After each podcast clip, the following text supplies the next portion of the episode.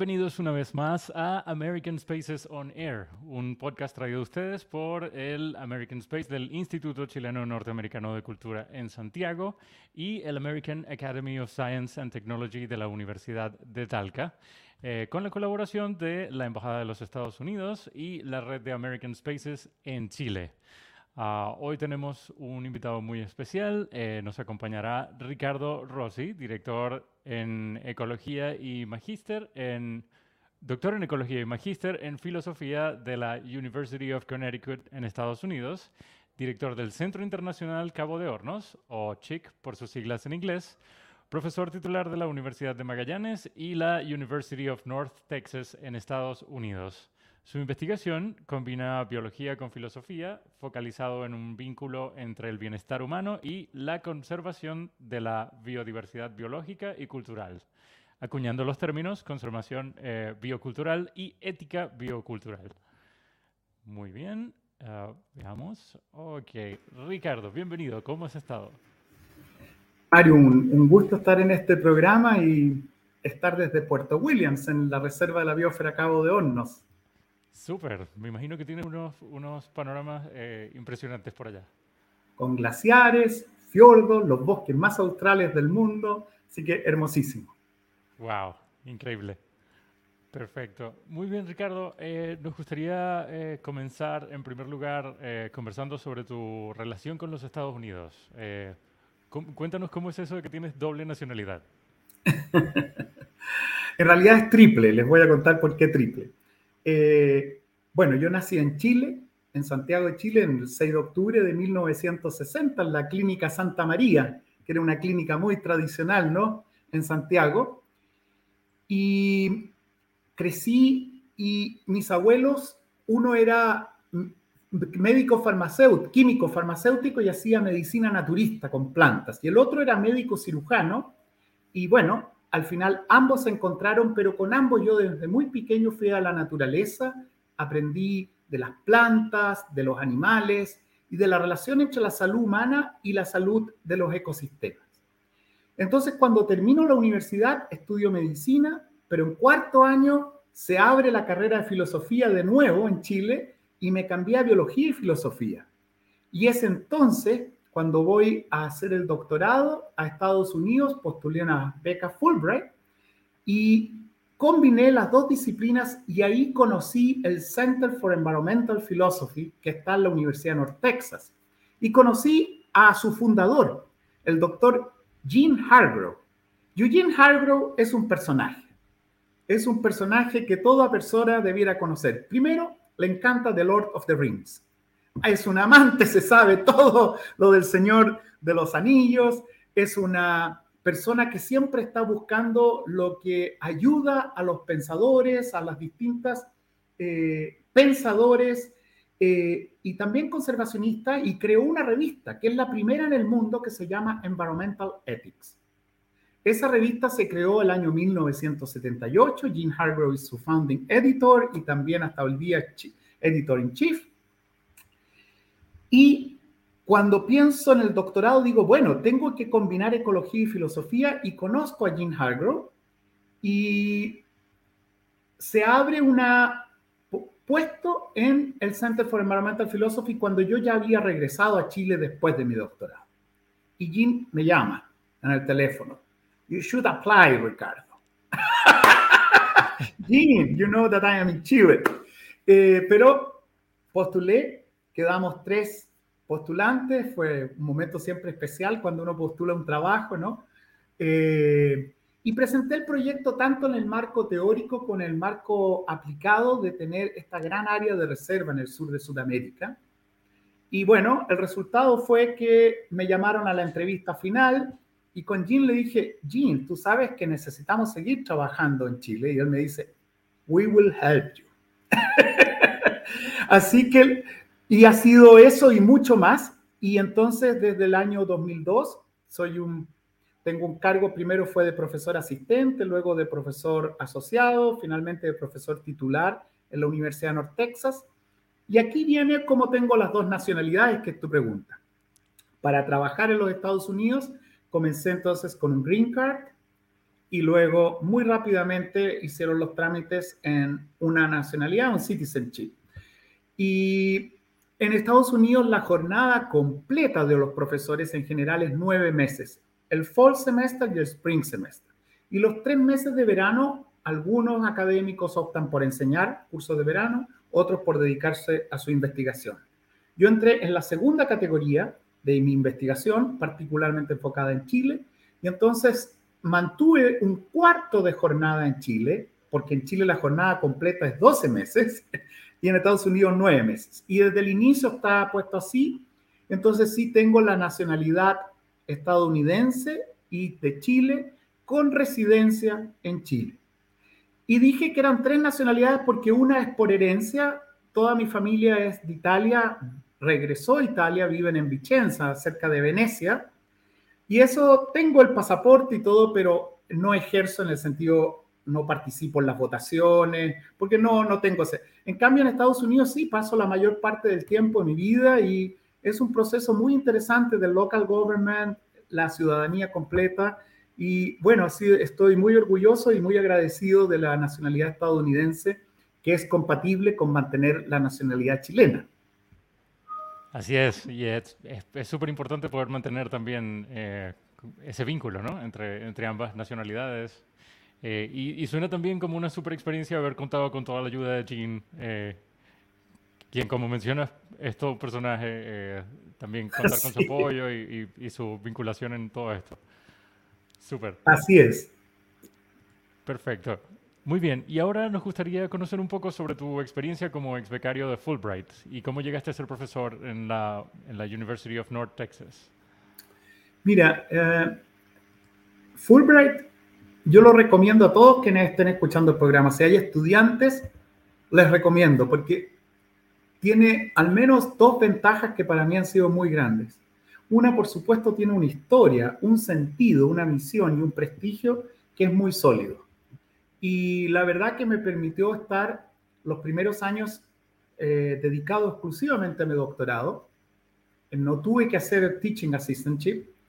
Y luego lo hice solamente porque quería tener la experiencia de enseñar en Estados Unidos. Pero primero que es una beca muy sólida y que tiene positive externalities, externalidades positivas de una comunidad, de un mundo, que se abre al conocer me acuerdo que para mí el escritor Scarmeta, que es uno de los Fulbright chilenos, fue el que hizo la introducción, y no me olvido de su introducción cuando partimos a Estados Unidos, de que tenía unos libros que eran 300 páginas y el editor le decía que tenía que reducirlo a 100 y trabajar, trabajar, trabajar, pero lo digo esto porque Antonio Scarmeta es un ejemplo, ¿no? De escritor, pero son así muchos Fulbrighters y es una comunidad muy interesante.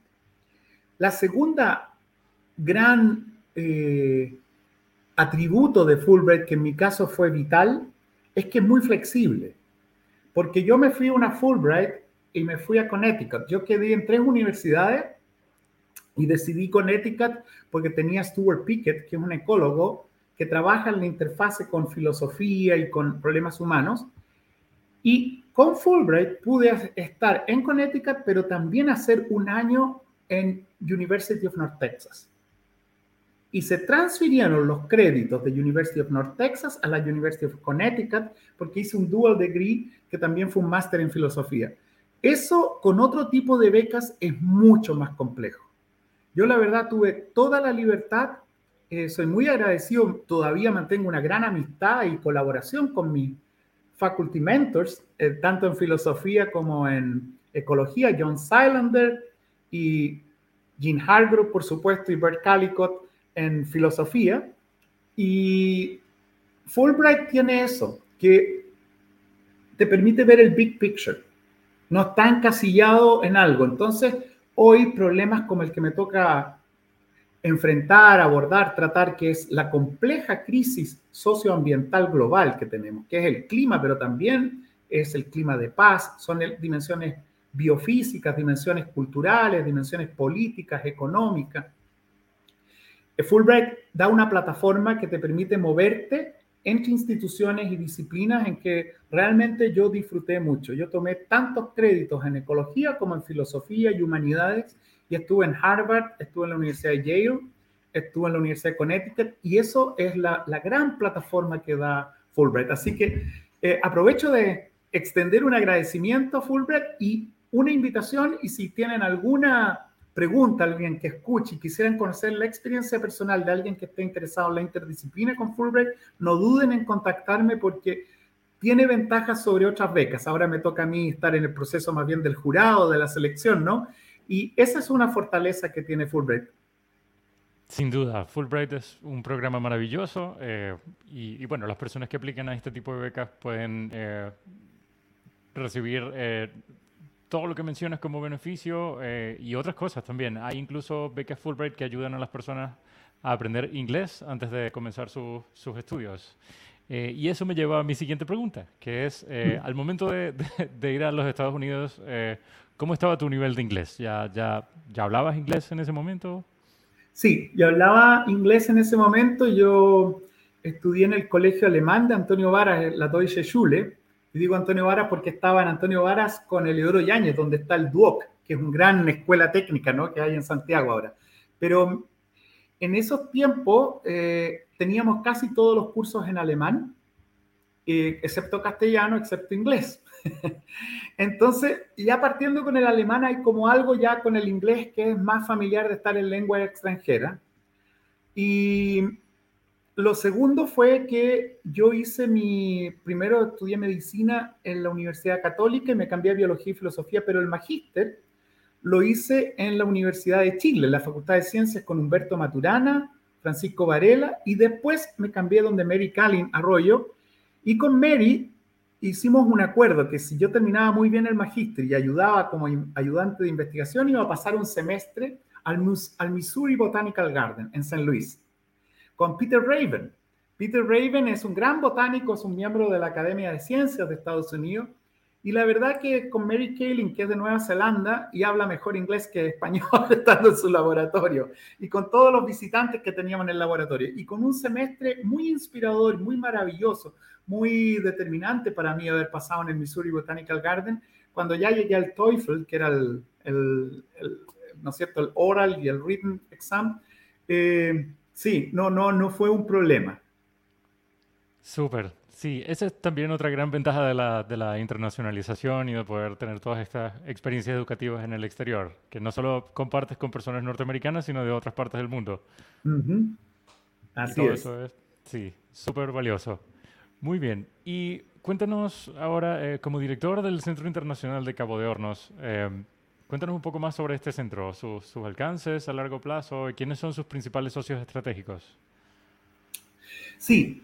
Eh, Mira, eh, como te dije, nací en el 60, comencé a estudiar en la universidad en el año 79, eh, medicina, luego terminé mis posgrados en Chile en, los años, en el año 90 y me fui al doctorado en 94 y terminé el 2000 en Estados Unidos y volví a Chile.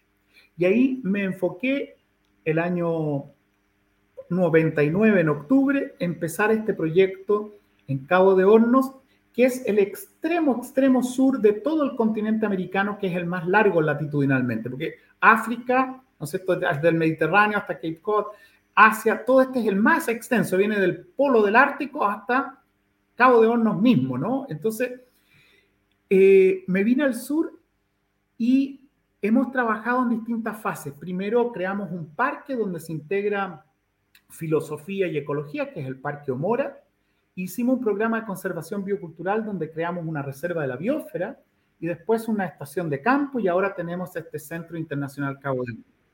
Y en este Centro Internacional Cabo de Hornos lo que ha pasado es que de un proyecto de personas hemos pasado a un proyecto de una red de instituciones. El tronco en Chile está dado por tres universidades y también siete universidades más que están asociadas. Las universidades en Chile son la Universidad de Magallanes, que tiene aquí en Puerto Williams, desde donde estoy hablando, la sede universitaria más austral del mundo. Y ahí ustedes ven detrás mío la Universidad de Magallanes y el Cape Horn Center de mano a mano.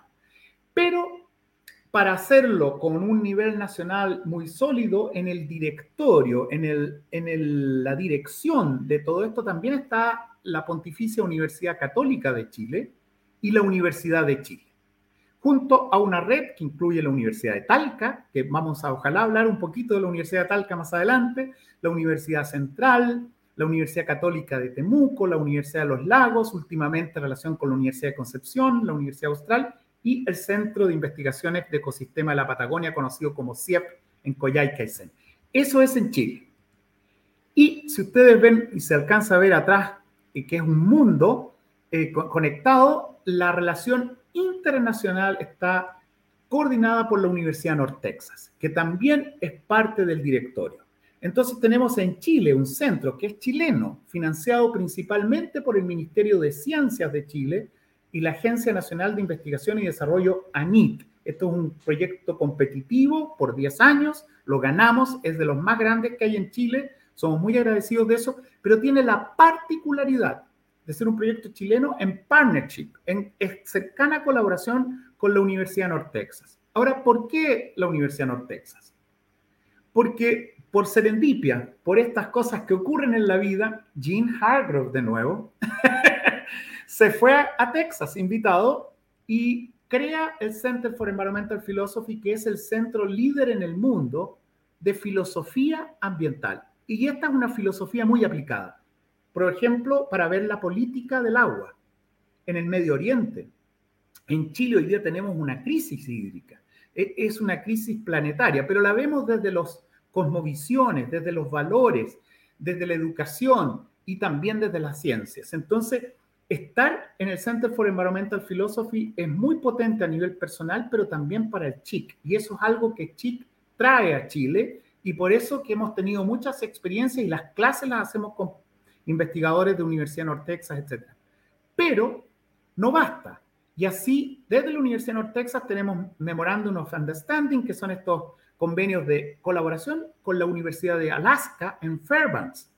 La Universidad of Alaska Fairbanks tiene un gran sistema de sensores de la NASA con satélite en Fairbanks, que es una latitud alta en el norte. Bueno, aquí estamos explorando también eh, con las antenitas puestas y ojalá con la NASA en un futuro, desde Puerto Williams, eh, cambios de clima, cambios en los regímenes de precipitación, estamos haciendo monitoreo de los stocks de peces para la pesca, eh, respuestas de la biodiversidad. Entonces UNT tiene un doble rol, una gran institución académica con algo que es particular, la filosofía ambiental en transdisciplina con otras ciencias, y también un rol administrativo como un hub en Estados Unidos de coordinar con Fairbanks, Alaska, con Connecticut, Georgia, eh, Berkeley, una, una, serie de universidades, Davis, California, eh, Madison, Wisconsin. Ese es eh, el, el, directorio. En, en resumen, este proyecto, igual que los observatorios astronómicos en Atacama, solo es posible por una gran red de colaboración y la Universidad de North Texas, en gran colaboración con la Embajada de Estados Unidos en Chile y también con la Embajada de Chile en Washington, coordinamos esta red internacional para dar cuenta a la escala global que necesitamos abordar estas problemáticas. Sin duda, a la hora de, abordar escalas globales es indispensable contar con tantos partners como los que acabas de mencionar. Eh, y, Tocando ese tema, el territorio subantártico chileno posee características biológicas y climáticas que lo hacen único y muy atractivo para las investigaciones. Eh, dicho esto, ¿cómo es que ciertas especies pueden convertirse en lo que ustedes llaman centinelas del cambio climático? Mira, eh, aquí lo mejor sería, si ven acá, o tal vez aquí un puntito rojo, no sé si lo alcanzan a ver. Sudamérica termina en una punta. Eso, exactamente. Voy a... ahí. Eh, termina en una punta. Y eso es como una cumbre de una montaña. Entonces, eh, imagínense el Ecuador está en la parte ancha de Sudamérica y de ahí hacia el sur, cuando uno sube y se va acercando a la Antártica, disminuye la temperatura. Y la superficie cada vez es más chica. Entonces, hay dos factores de riesgo. Uno, cuando hay menos superficie, las especies que viven aquí en la puntita eh, tienen menos superficie y por lo tanto tienen más riesgo de extinción porque tienen menos tierra, las especies terrestres. Y si la temperatura va subiendo, los organismos que estaban cerca del Ecuador van más al sur, más al sur, más al sur, y estos se caen al mar. Entonces, es muy distinto que el gran hemisferio sur, norte, donde ustedes pueden recordar que es Alaska, Canadá, Groenlandia, Siberia, Escandinavia, una gran piso. Es muy, el, el hemisferio norte es más tierra que mar y el hemisferio sur es casi solo mar y esta pura cumbre acá. Entonces, esto es un señala por el, por el lugar, es una cumbre de una montaña, que por área geométrica es más pequeña y además es el punto más frío. Y aquí se extinguen o podrían saltar a la Antártica, que es un proceso que se conoce como reverdecimiento de la Antártica. Entonces, el primer punto de especial es geográfico, es muy geográfico. El, el segundo punto especial que tiene esto es eh, que en las cumbres de las montañas eh, uno va por los árboles y de repente aparece en una zona en que pareciera que no hay vegetación. Y ahí están los líquenes, los musgos, son pequeñas plantitas y que es una biota muy especial y en menos del 0,01% de toda la superficie planetaria tenemos más del 5% de todos los musgos y líquenes del mundo y con un endemismo, es decir, que solo crecen aquí de más del 50%. Entonces, tiene algunos organismos que son muy, muy especiales. Y aquí, para terminar con Centinela del Cambio Climático, quiero referir a otra experiencia de alguien que estudió en Estados Unidos y que también venía de la Universidad Católica de Santiago. Ella es Tamara Contador. Tamara Contador hizo el pregrado en la Católica de Santiago, en la Casa Central, en la Alameda, y su padre fue trasladado por razones de trabajo a Dallas. Así que bueno, Tamara Contador llega de bióloga marina a Dallas, a la Universidad North Texas, Benton, donde está la Universidad North Texas, queda muy cerquita de Dallas, a 20 minutos. Y un día en el pasillo nos encontramos y ella conoció a profesor James Kennedy, que hace no biología marina, sino de agua dulce. Y Tamara aprovecha la gran fortaleza del programa que tiene UNT allá en Agua Dulce y empieza a estudiar los insectos de Agua Dulce. Y hoy Tamara es la Climate Change Girl,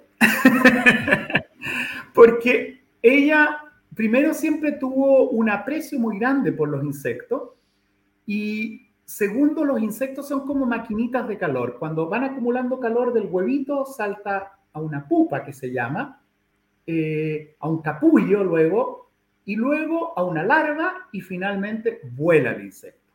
Eso depende del calor. ¿Qué ha pasado?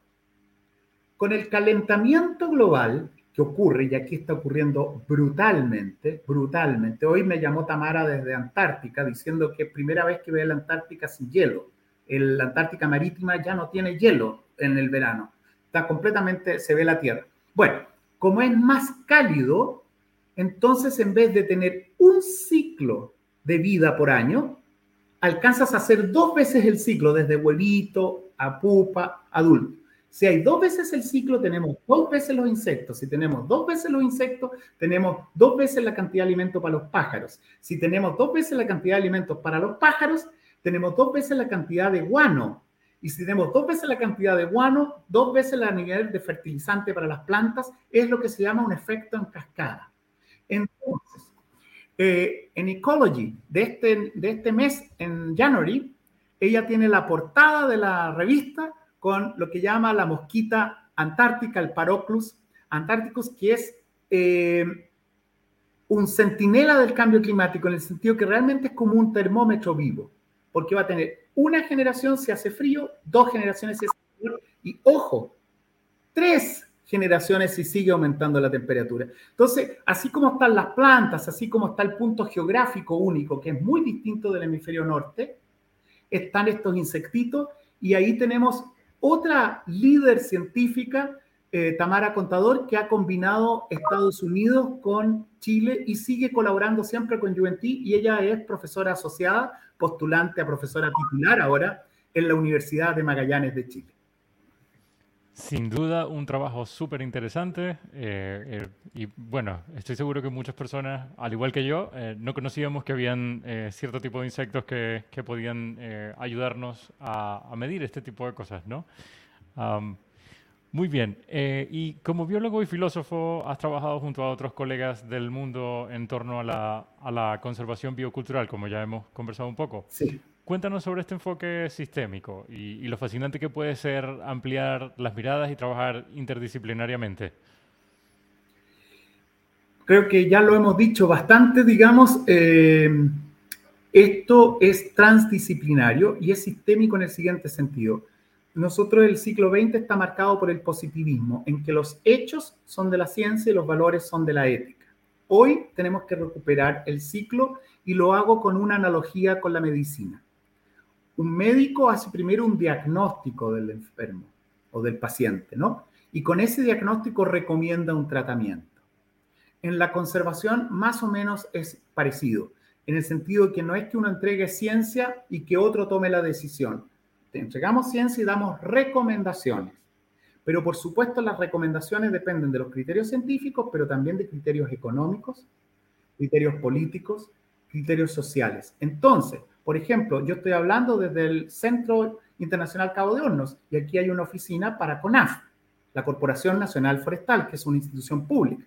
Tenemos un partnership con el Lodge La Cutaya, con otros operadores turísticos. Entonces, realmente los distintos ámbitos son distintas instituciones y ahí pasamos de lo que se llama interdisciplinariedad, que son distintas disciplinas, a una transdisciplinaridad que son no solo distintas disciplinas, sino también distintas instituciones, distintas formas de saber.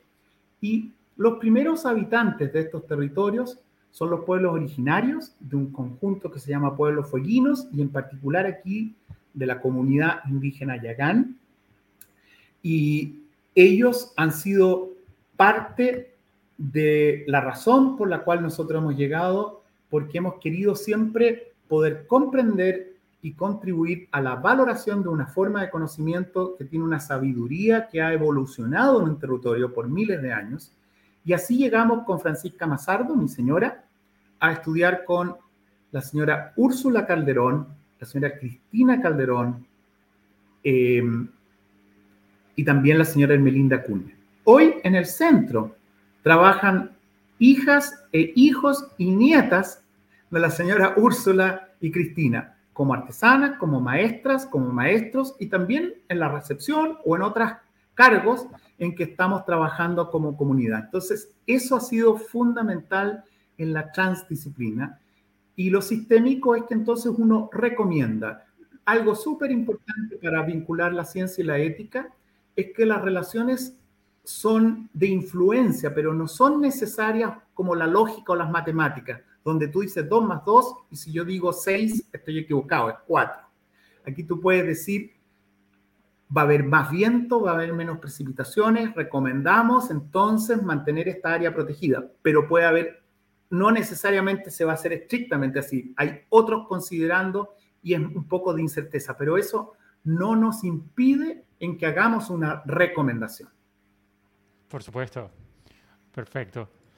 Muy bien. Eh, sí, y, me parece increíble que, lo describas de esa forma y que además estén tan conectados con la zona. Eh, y, así que, muy bien. Eh, pasando a la siguiente pregunta, sabemos que participaste en la COP27 en Egipto en noviembre.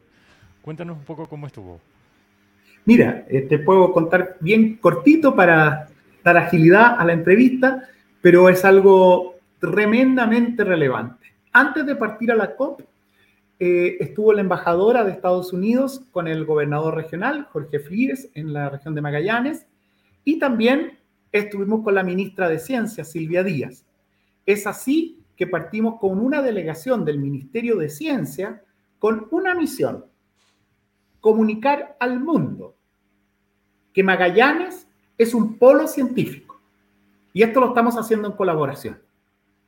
Y segundo, en Cabo de Hornos existe una reserva de la biosfera que tiene los bosques más eh, extensos, sin fragmentación, con las turberas y entonces podemos ser proactivos, es decir, podemos conservar antes que después tener que restaurar o mitigar. Y la ministra Silvia Díaz presentó este proyecto de Magallanes, la visión del ministerio bajo el concepto de laboratorio natural, donde en esta ocasión fue el Laboratorio Natural Subantártico de Cabo de Hornos junto a una serie de otros centros. No solo fue el Centro Internacional Cabo de Hornos, está CEVIMA, que es un centro de medicina que hay acá. Están centros de teledetección, está el Instituto Nacional Antártico. Eh, y en mi caso, siempre complementando con los telescopios en Atacama que miran al espacio exterior.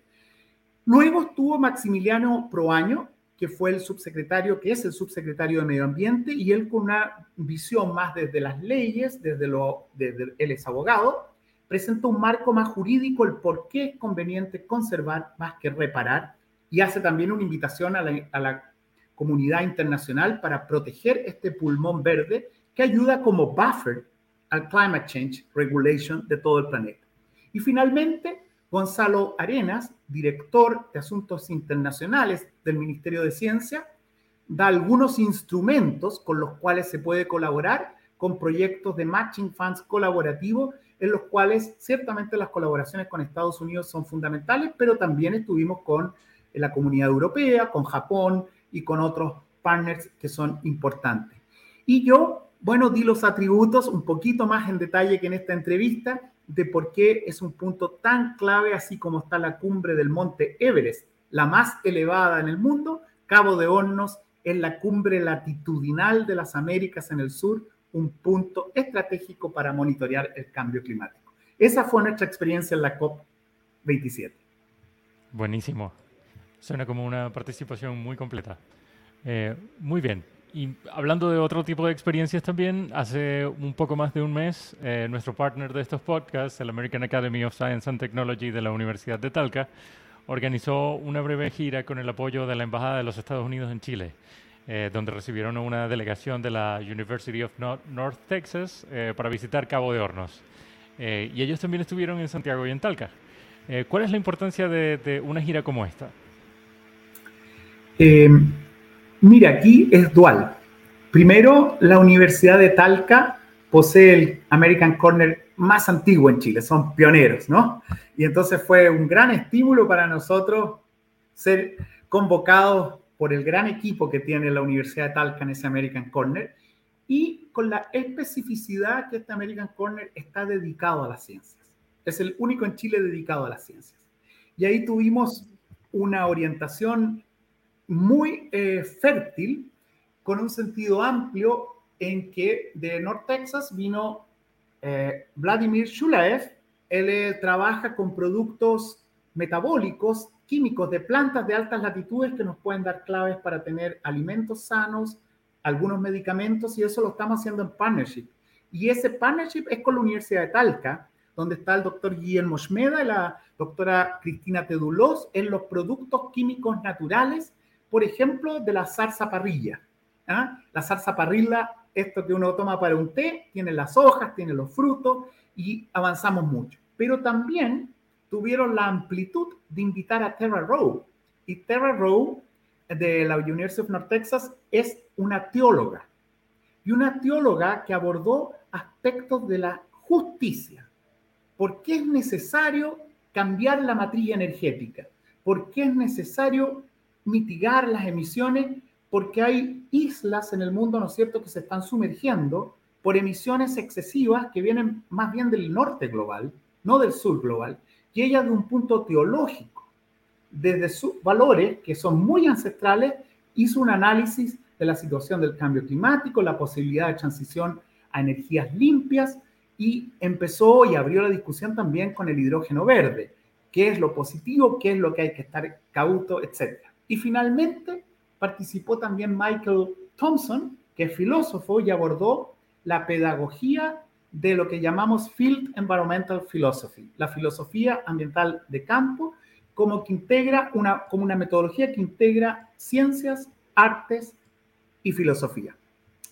Esto en un clima de mucha colaboración con partners chilenos como Hugo Benítez de la Universidad Católica, perdón, de la Universidad del Maule, en el mismo Talca, y en la Universidad de Magallanes tuvimos interacción con un montón de académicos, en particular con Flavia Morello, que en la parte de humanidades ve la arqueología y ella está colaborando con colegas de Alaska para entender lo que pasa en el extremo sur y en el extremo norte de las Américas.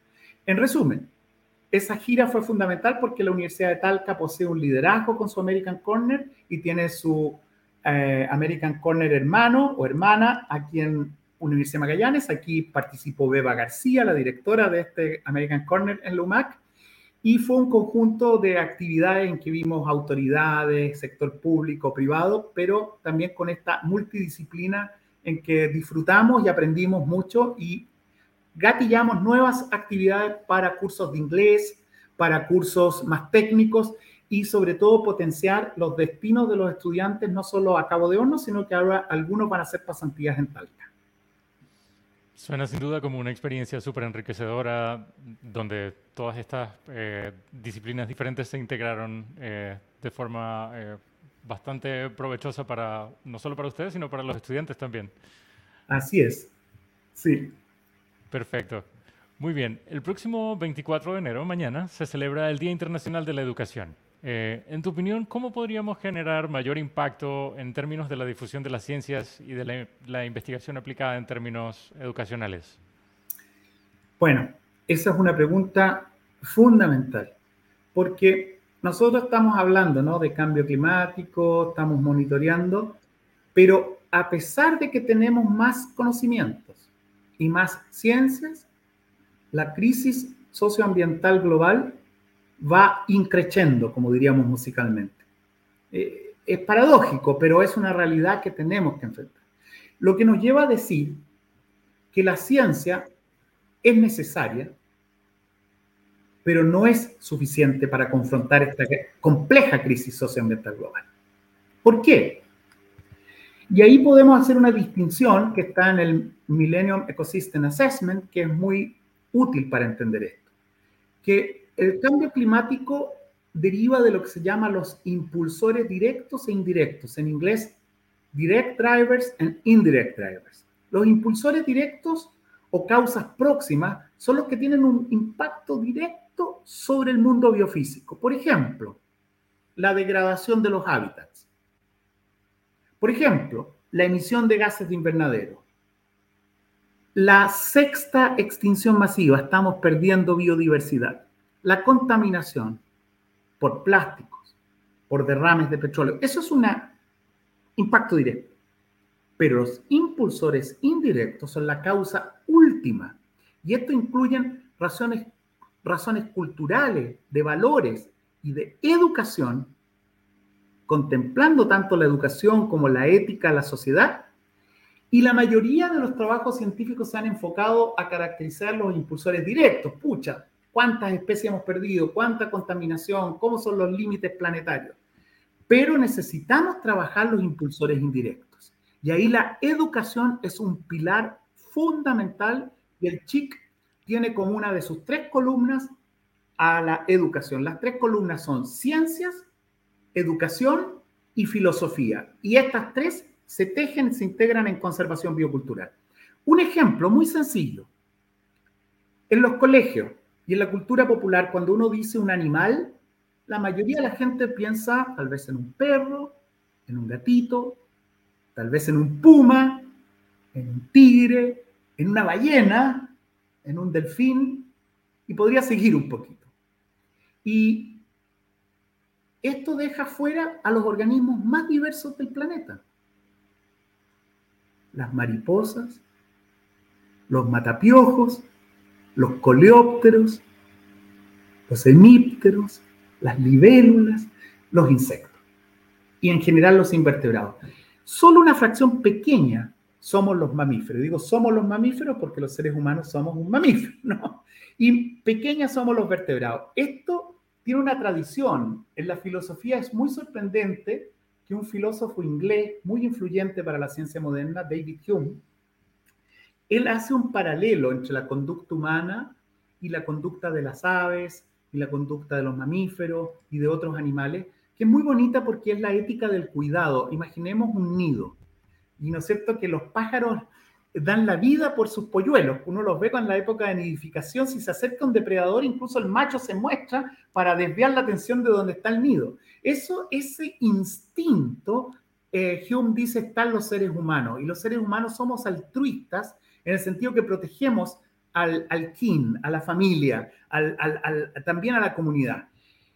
Pero todos sus ejemplos, excepto unos poquitos, son de vertebrados. Lo interesante es que Hume habla de la ostra, un animal que se come en Inglaterra, ¿no es cierto?